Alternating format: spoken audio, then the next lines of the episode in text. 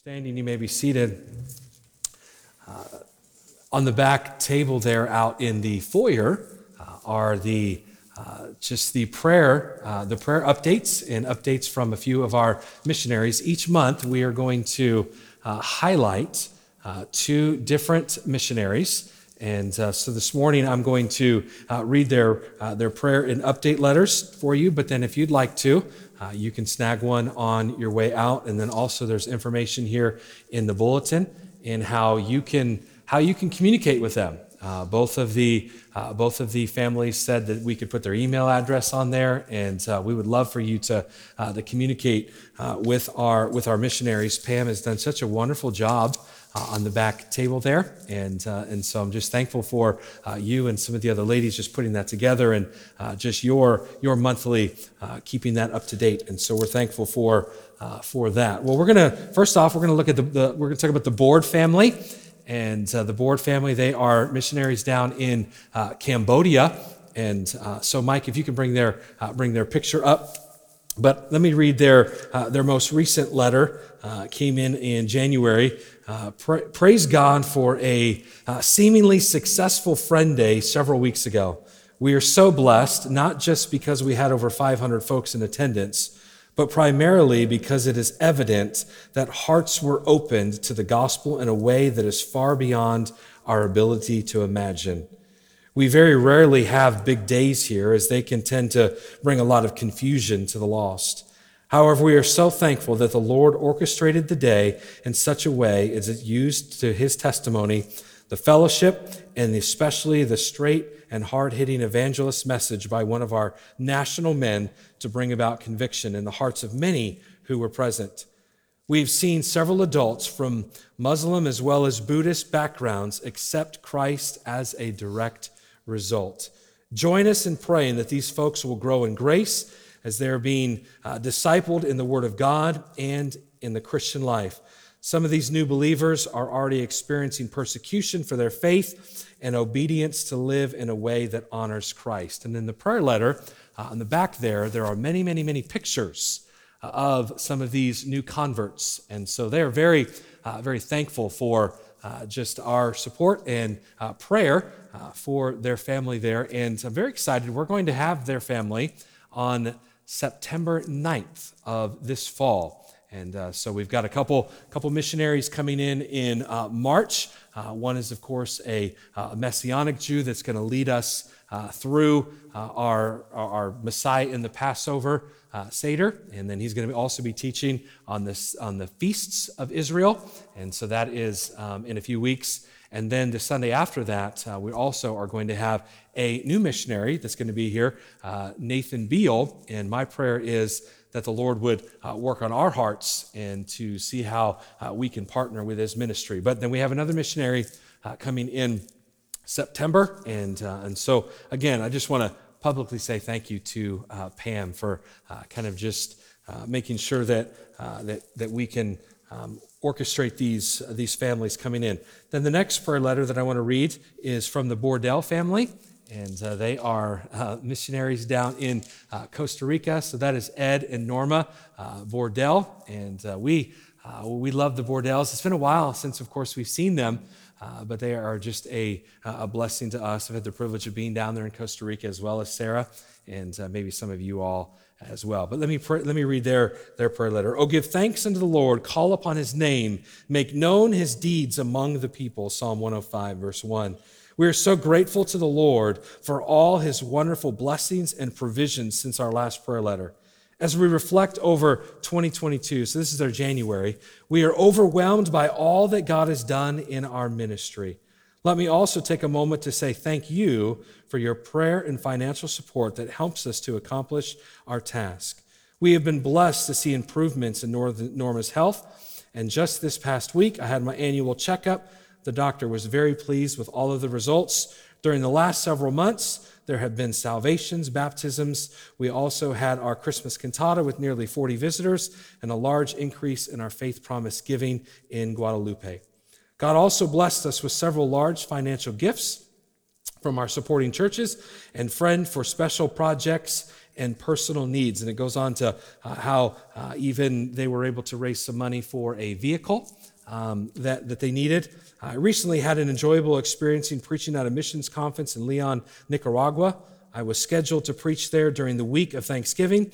As I was looking for a plane ticket from Costa Rica uh, to Nicaragua, the cost was going to be 850 to $1,000. I informed the pastor that I was not willing to pay or have him pay that amount for a 45 minute flight. He offered to drive to San Jose and pick me up and bring me back 14 hours with immigration and about $700 in diesel. We finally figured out I could get to the meeting by taking a bus, and it was only $64. Uh, I started at the bus terminal at 5 a.m. and arrived at 8 p.m. I have never had a more eventful, enjoyable, and educating day, he said. The Lord showed and taught me many things from that trip. The return trip was even more eventful. Several times during the return trip, the bus had to stop to rest. Ha ha. I met many people on the, uh, on, the, on the trip, refreshed my memory of who I am and why I'm here. God is so good. Now I am looking forward to doing that trip again this year. We saw many decisions for Christ with door knocking and large increase in their missions giving. Uh, that was the most eventful Thanksgiving of my life. I'm so thankful for all that God has done over the last several months of ministry. Once again, allow me to thank you for being so supportive with your faithful prayers and giving. And he goes on here with a little bit more. But the Bordell family, they are a, a blessing. And so they're going to be our, they're going to be our missionaries for, uh, for the entire month. And their information is going to be out on the back table. In the months to come, uh, our, our goal, even uh, meeting with Pam, our goal would be maybe into some of these services to maybe even do like a Zoom meeting or maybe they'll, they'll produce a video for us. And so we desire to continue to get uh, missions before you even more. But so now we're starting just to highlight two missionaries a month. And uh, their information is on the back there. And then also there are some cards uh, that you could, you know, jot them a handwritten note and send that off to them. And so uh, we're thankful for the board as well as the Bordell family. Now take your Bibles and turn to Matthew chapter number six. Matthew chapter number six. We are going to continue in our mini sub series of the Sermon on the Mount that we entitled Kingdom Prayer. Kingdom Prayer. And I hope that you have learned something over the last a few weeks in this very uh, familiar prayer. Maybe uh, you have grown up reciting it, maybe even yourself, or you've seen it written down. Sometimes at uh, memorial services, they'll, they'll give you a card, and sometimes this, this prayer uh, is, on that, is on that card. But this morning, we're going to talk about prayer's priority. What is the what is the priority of prayer? And I think we might learn something unique today uh, from, this, from this text. So let's read the prayer again, and starting in verse number 9 of Matthew 6. After this manner, therefore, pray ye. Our Father which art in heaven, hallowed be thy name. Thy kingdom come, thy will be done in earth as it is in heaven. Give us this day our daily bread, and forgive us our debts as we forgive our debtors. And lead us not into, temptation, but deliver us from evil. For thine is the kingdom, and the power, and the glory forever. Amen. But this morning, we're going to lock in on just that phrase of, Hallowed be thy name. I think for most people, at least as I was pondering this this week, most people, we, the, the focus on prayer is more of a response of how to do it rather than what it's for. I think sometimes we want to we want to learn the how to's, and I'm not necessarily saying there's anything wrong with that. This series, in and of itself, actually is a uh, is a broad way of saying how to do it. But this morning, I want to focus on focus in on what it's for.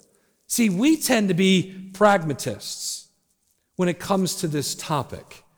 Prayer for us has become a means to an end, and oftentimes that mean or the means is a, is a selfish one where, where, we're, trying to, we're trying to get to something at the end that is really all about us. I heard a preacher once said, people usually use their prayers like a sailor uses their pump when the ship begins to bring on water.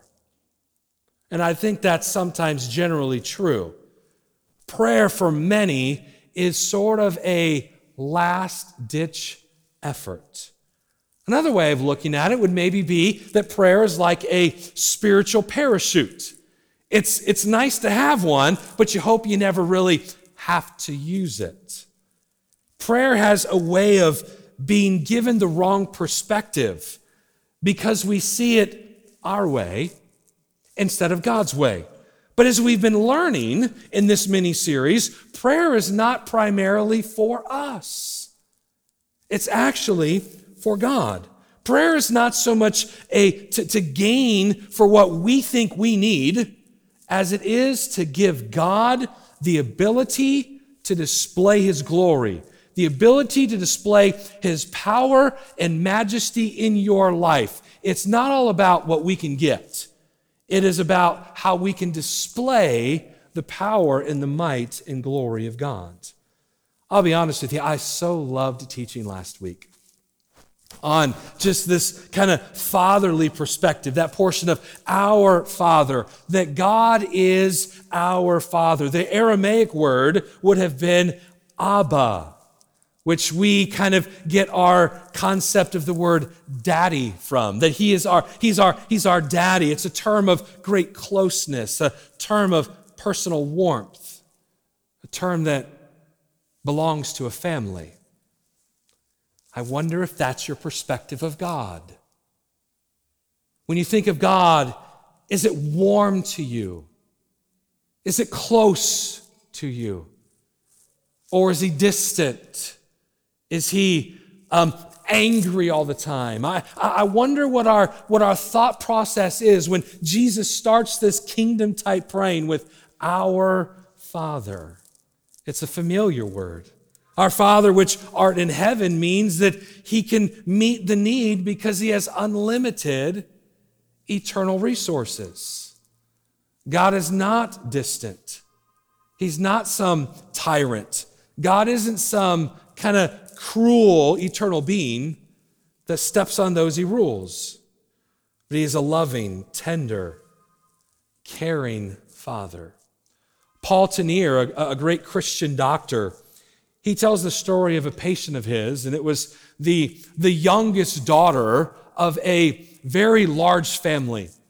And she had overheard her dad saying at one time, ah, she's one that we could have done without just careless with what he said. And she overheard him say that. And Tournier would say this that is precisely, hear me, what God can never say.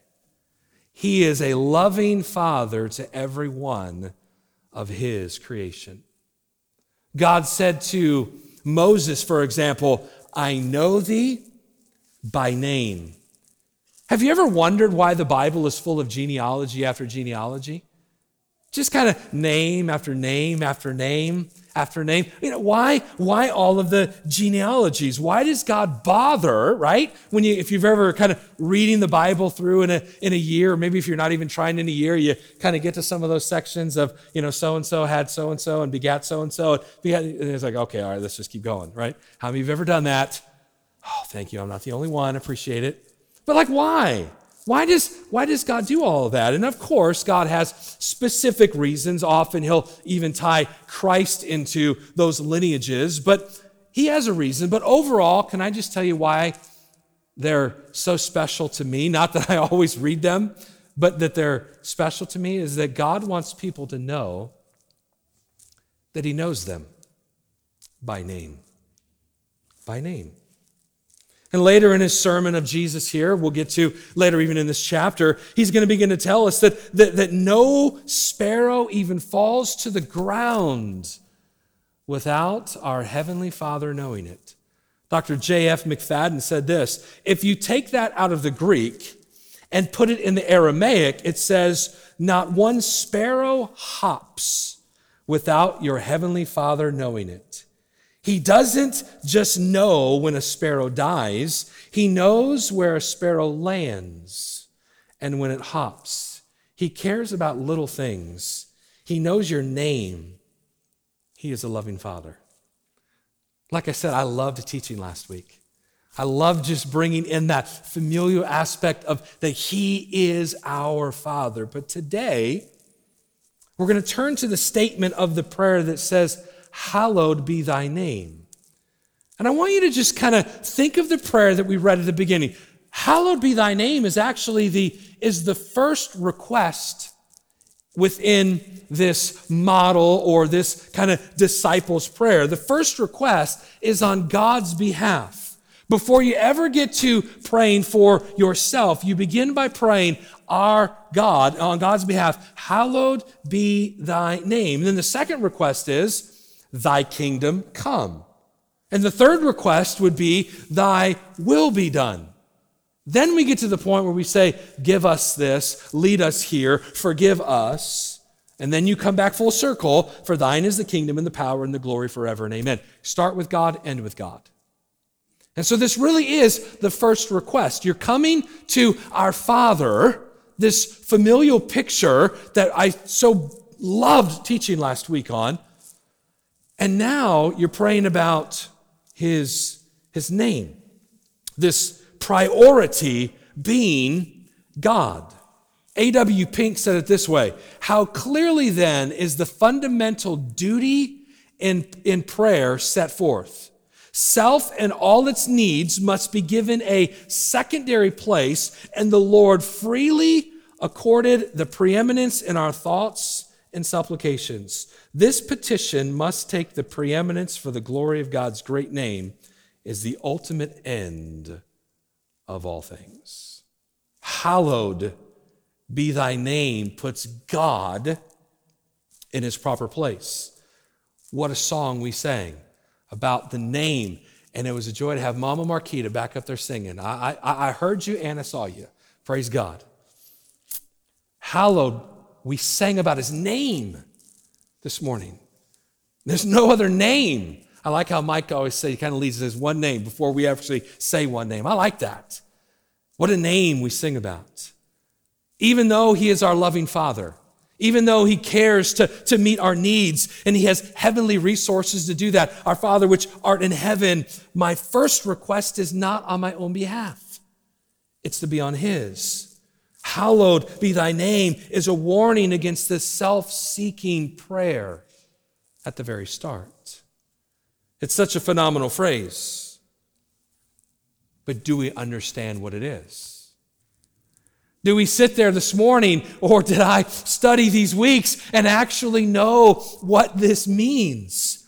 See, if we're thinking about terms of like, you know, like long live the king, we're, we're, we're way off. That's not at all what it's referring to here. This phrase encompasses all of God's nature, and I'm going to show this to you from Scripture. I'm going to literally, you got to let me, I'm going to build a huge, huge, just platform foundation, super long introduction, and then we're going to go into some points and then we'll be done. Amen? Then we'll go to eat. Amen? Okay, there's a few more amens. I know you don't want me to be done. I'll just go for hours. That's okay. I like that. So it's this, it, it's all of God's nature. All of man's response to his nature. It's not a casual word of just this religious routine that we just say, hallowed be thy name. If you remember a couple weeks ago when I was teaching that, listen, this actually isn't something that you have to say all of the words. I'm going to actually give you a totally different version of the beginning of this prayer here in a few minutes. It opens a whole dimension of respect and reverence and appreciation and worship for God. See, in today's culture, we think of somebody's name as just simply their name. We might even kind of say it something like this What's in a name? Like that's kind of what we would say. My name is Ryan. Ryan's name means little king, leader, kingly, kind of a ruler. Frankly, that's a debatable to a lot of people. There's really nothing in that name. There's a lot of people named Ryan who could care less about trying to lead or care less about, you know, God even uh, in and of himself. But we need to go back and we need to think through the term name as a Hebrew saw it. See, the Jews, they had such a sacredness attached to God's name that they had almost even kind of gone overboard. They were concerned about not saying the word that was the name for God all the while dishonoring him with their life and their actions. They were very busy dishonoring him and his word, destroying his truths, but they were trying to hallow his name. Just the name itself, the letters that made up his name. For example, you may remember reading in the Old Testament, you read the word Jehovah. How many of you have read the word in the Old Testament, the word Jehovah? There's actually no such word, Jehovah, in the Hebrew. Although it appears all throughout the Old Testament, there's no such word. You may ask, well, then, then where did it come from? Well, in Exodus, God told Moses, I am that I am. That's his name. That means Yahweh. Maybe another familiar word that you would know for God is the word Adonai. How many of you have heard of the word Adonai, which means the, the, Lord God? Now, the Jew, they did not want to say Yahweh. The, the, the, Jew wanted to be holding the name of God sacred, but they had reduced it down to just the name, not God's person or his will. So the Jew would not say Yahweh. In fact, in some Orthodox circles, you, you, you, if you try to say that in kind of in a Hebrew context, you could have some issues. There could be some that would, that would want to argue with you. Some I've read where they're literally kind of hostile and they're going to kick you out of even out of the meeting. They're, of course, they're not all like that. So they, what they, what they do? They took the consonants out of the word Yahweh and they took the vowels out of the word Adonai. They put them together and came up with Jehovah, which if can I just say it's kind of which is a kind of a, a non-word. They made it up so they would not have to say the real word that is God's name. But how fake it was. While they were so careful to not say the name, they constantly blasphemed the one who held that name. Now, what Jesus is teaching us in hallowing the name is that we respect God for who he is not just his name as a name. It's an all encompassing concept. Let me continue to kind of try to give you this, this Jewish understanding of names. In Bible times, the name was more than a title. We don't live in Bible times. We live in a culture where kind of names really don't mean anything. But in Bible times, names, names meant something. And in 1 Samuel 18, uh, there's this illustration in verse number 30. Then the princes of the Philistines went forth, and it came to pass after they went forth that David behaved himself more wisely than all the servants of Saul. Can we get that verse up on the screen there? Mike, do we have that verse? There we go. Let's, let's read that again. Then the princes of the Philistines went forth, and it came to pass after they went forth that David behaved himself more wisely than all the servants of Saul. So David, he's got a good reputation. His reputation with the people is good. He's, he's behaved himself wisely, um, more wisely even than Saul and his servants, so that his name, next verse, was highly esteemed. Now, they weren't esteemed in the letters of his name. David's name being esteemed meant he himself. His name is standing for who he is. We would say today in 2023 in our in our western culture we would say something to the degree so and so has made a name for himself Right? That's kind of how, how maybe we would say it. So and so has a good name. Now, when we say something like that, we're not referring to R Y A N. we would be saying that Ryan has a good name for himself. He has displayed character or whatever you want to say about so and so. That's how we would word it.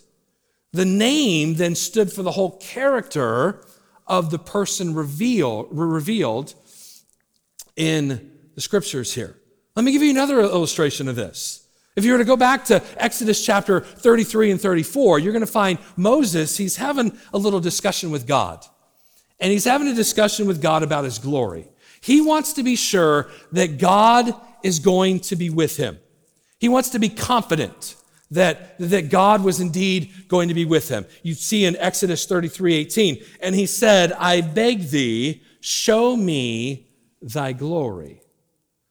And he goes on, kind of saying, Hey, do not give me a job where you're not going to be with me.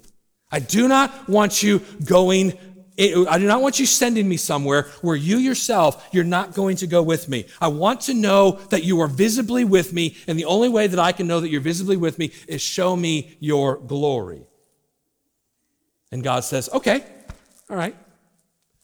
I'm gonna, I'm gonna show him my glory.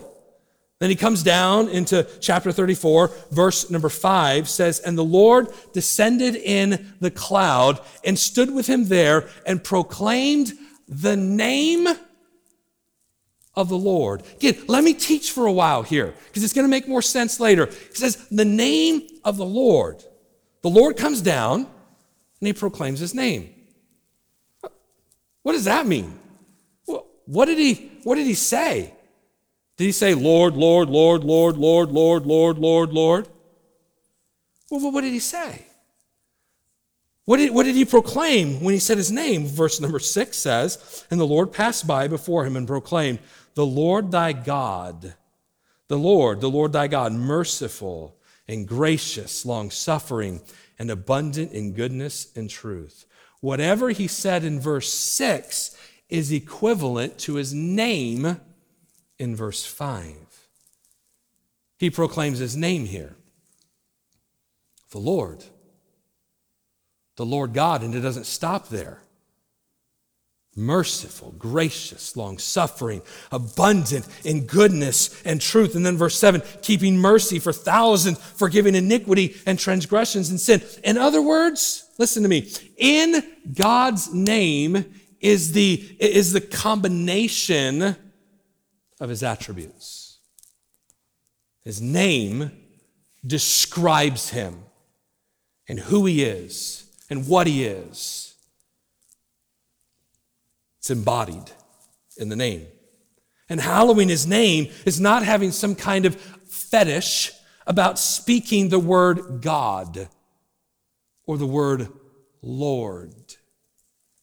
It's hallowing all that God is in terms of his attributes. Let me show this to you again. Psalm 9, verse number 10.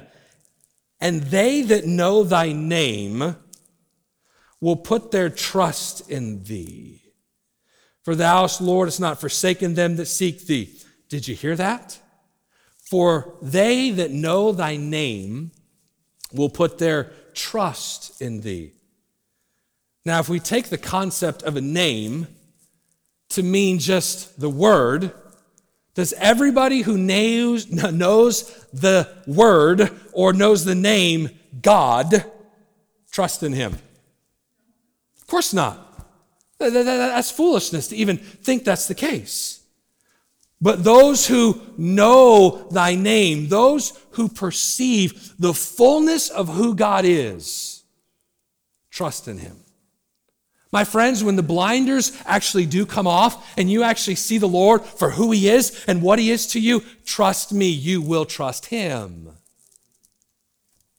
Because it's more than just the letters of a name, it's the essence of what it means in Psalm 9:10 that they, they, they, they knew who God was. Do we? Do we know him? You could go through the Psalms and you could chart this all the way through but it's repeated again and again. Psalm 17, verse 17, or Psalm 7, verse 17. I will praise the Lord according to his righteousness, and I will sing praise to the name of the Lord Most High. Psalm 102, verse 15. So the heathen shall fear the name of the Lord, and all the kings of the earth thy glory. Do they fear the letters? No.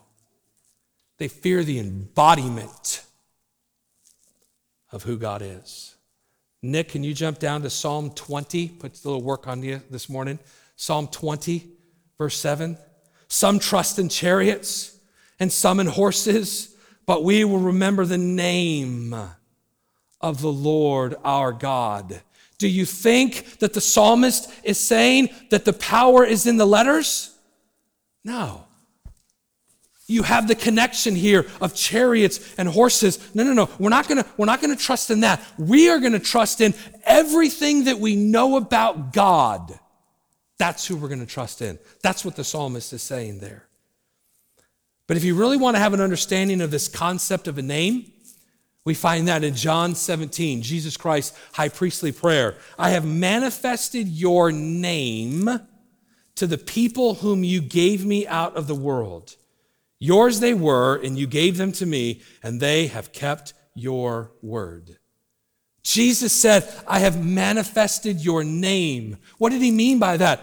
I am revealing who you are. John 1, verse 14, and the word was made flesh and dwelt among us, and we beheld his glory, the glory of the only begotten of the Father, full of grace and truth. In the beginning was the Word, and the Word was with God. John 1 1. Jesus was the Word. Jesus became flesh. Verse 14. And why did he come? To display the glory of God. He manifested God. Jesus is the embodiment of the name of God. He is the manifestation, the human display of all that God is. And that is what his name means. So a name is not a title, it is a whole person. Putting it in plain terms, we might begin to say this prayer this way. So remember what I've said. It's not that we just use these words. Our Father which art in heaven, hallowed be thy name. Can I, can I rephrase that for you? Our Father who loves us and cares for us and who has in heaven supplies to meet our every need May your person, your identity, your character, your nature, your attributes, your reputation, your very being itself be hallowed. That is what it's saying. It is not some superficial phrase, hallowed be thy name, just thrown at God in some ritualistic form. This is a way of approaching God continuously to understand the fullness of who He is and to hallow that, to respect that, to live in that fashion for who He is. So, this is what it means to hallow His name. Thanks, Ryan. But how do, how do we do that? How can I know that this prayer is answered? Remember, this is the first request is that, that God, that, that your name would be hallowed. Let your name be hallowed in my life. Let your name be holy in my life. But how? Now we're landing. You ready to land? I'm hungry too. Number one, we hallow his name when we believe he exists.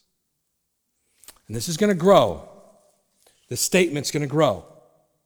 We hallow his name when we believe that he exists. Hebrews 11, 6 says, Without faith it's impossible to please him. For he who comes to God must believe that he is, and that he's a rewarder of those who diligently seek him.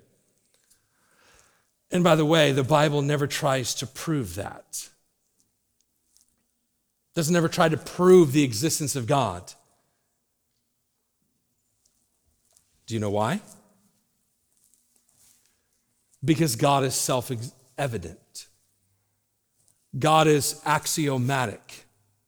An axiom is something that does not need to be proven. An axiom is what stands against the thing that is trying to be proven. God and his existence is the, is the axiom in the Bible. God is, God is never proven. Everything else is proven in relation to God. The Bible writers never seek to prove it, they just believe it. And you'll never hallow God until you believe that He is. Now, can we do our due diligence? Can we search the scriptures? Absolutely. Can we search historical documents? Can we read scientists? Absolutely, we can. But listen, it, it, we're never going to hallow the name of God until we believe that God exists. Sir James Jeans, the astronomer, said this No astronomer could ever be an atheist. I like that. Immanuel Kant, this is the philosopher that my daughter is going to study this week. Uh, he, had, he had a lot of strange views, but he also said some good stuff. The law within us and the starry heavens above us drive us to God. So, God, my friends, is self evident in man and around man, and we begin to hallow God when we believe that He exists. So, for most of us in this room, I know who I'm preaching to. And You say, Yeah, okay, all right, got that one. I believe God exists. But it doesn't stop there because, number two, if we're going to hallow this name, not only knowing that He is, but by knowing the kind of God that He is. Now, here's where I want to pick up some of you. Not only do we believe that He exists, but we've got to make sure that we are believing the God of the Bible, that we're believing accurately about Him. Because there's many people who say, Yeah, hey, hey, I believe in God. I mean, there's just millions and billions probably of people in our world today say, Oh, yeah, I believe God. But they don't hallow His name because they do not know who God really is. So, true doctrine about God, which is the truths of the Word of God, true doctrine about God, and the teaching from God are the way we reverence God. False doctrine about God and false teaching about God are irreverence. So sometimes we think that we take the Lord's name in vain when we say Jesus Christ in some other way, or we say God or something like that, and there's truth to that. Are you ready? You ready for me to make a statement? We good? We are landing, I promise. I promise. We take the Lord's name in vain also when we think a thought about God that is not true of Him.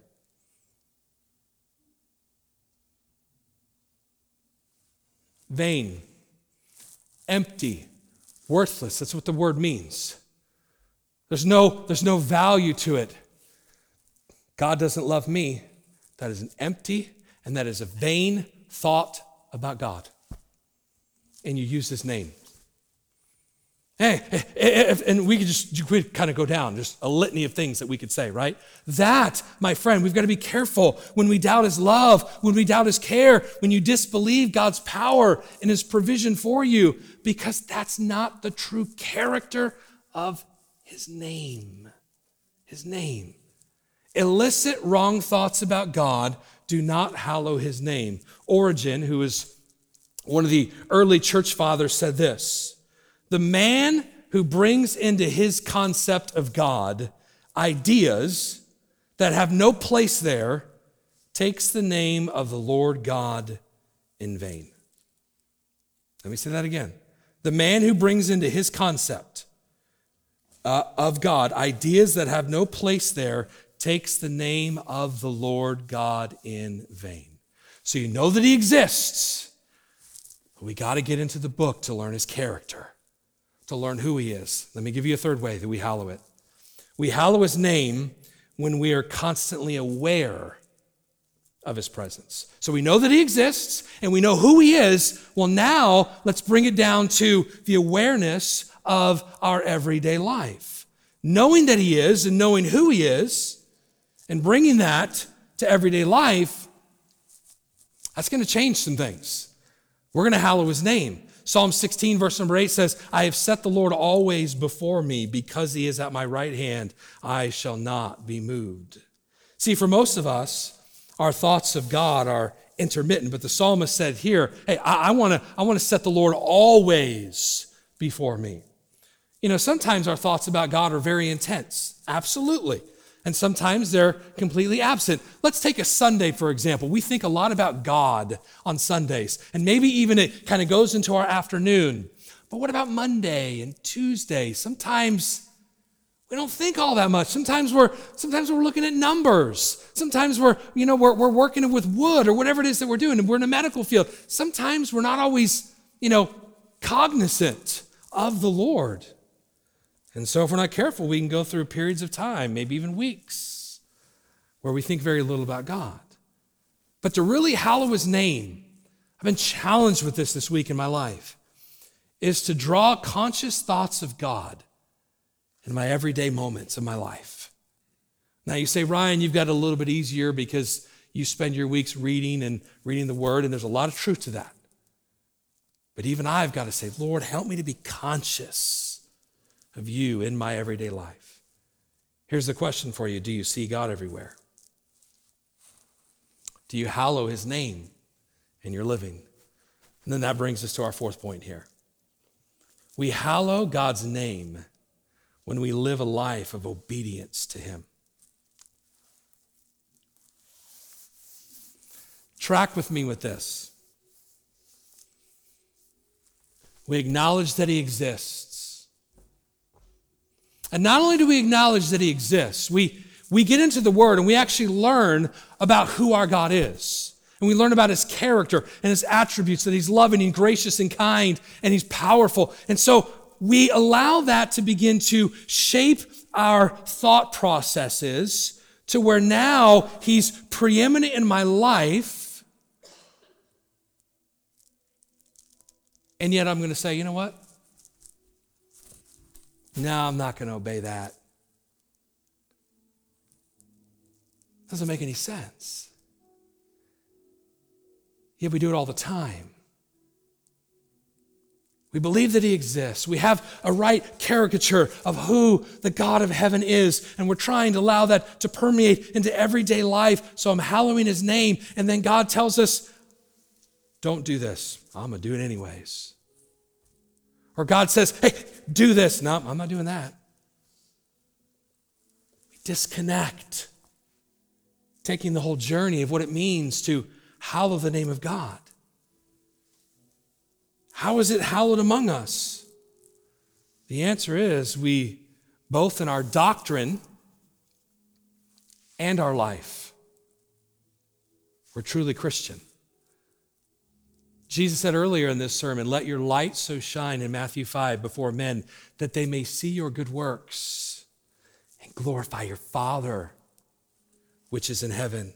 Hallowed be thy name means God being on display through Ryan. Let this light so shine through me so that God, you could be glorified. How do I do that? How, how do we really let God be made manifest? This is the living out what you believe. This is the obedience. Because we can believe that God exists, we can believe the right things about God, and we can believe that He is ever present in our thoughts. But if we do not live that before others, hear what I am about to say His name is not hallowed, it's blasphemed. When we don't live any different than our lost neighbor that's struggling with the same things we're struggling with, when we don't, when, when, we, when we act like the lost person when it comes to some of the struggles that we've had the last three, four years in our country, and there's nothing different about us. There's no different about our thinking. There's no different about our actions. There's no different than the way that we live. Listen, He's not hallowed. But you know who hallowed it perfectly? Jesus. Perfectly. He came to glorify the Father. And He did it perfectly on your behalf and on mine. Christ came and He said, I only want to do the will of the Father. In the Garden of Gethsemane, when the cross was bearing down upon Him, He's like, Lord, is there any other way? Okay, Nevertheless, at thy will, I will obey. He always perfectly obeyed for you. So that now, we, as a believer, if you've put your faith and your trust in Jesus Christ, listen, this message, don't let it feel like a backpack. Unleash Christ in you because Christ in you will hallow the name of the Father. Because that's why he came. Came to glorify him. He came to obey him so that he could bring many sons to glory. He wants you in on the party of glorifying the Father. Our Father. Man, I love that part. And you know what I've also learned to love? Hallowed be thy name. God, you're kind, you're gracious, you're powerful, you're loving. And God, thank you in Christ for inviting me to the party to display him like that verse says. Let your light shine. What's that light? Christ in you to a world around us. So when we pray, when, when we're praying before the Lord, can I encourage you to not make it all about yourself? It's hard. Start with Him. Praise who you are in Him, the beauty of who He is. And let the Lord rescue you because He perfectly did it. Every head bowed, every eye closed.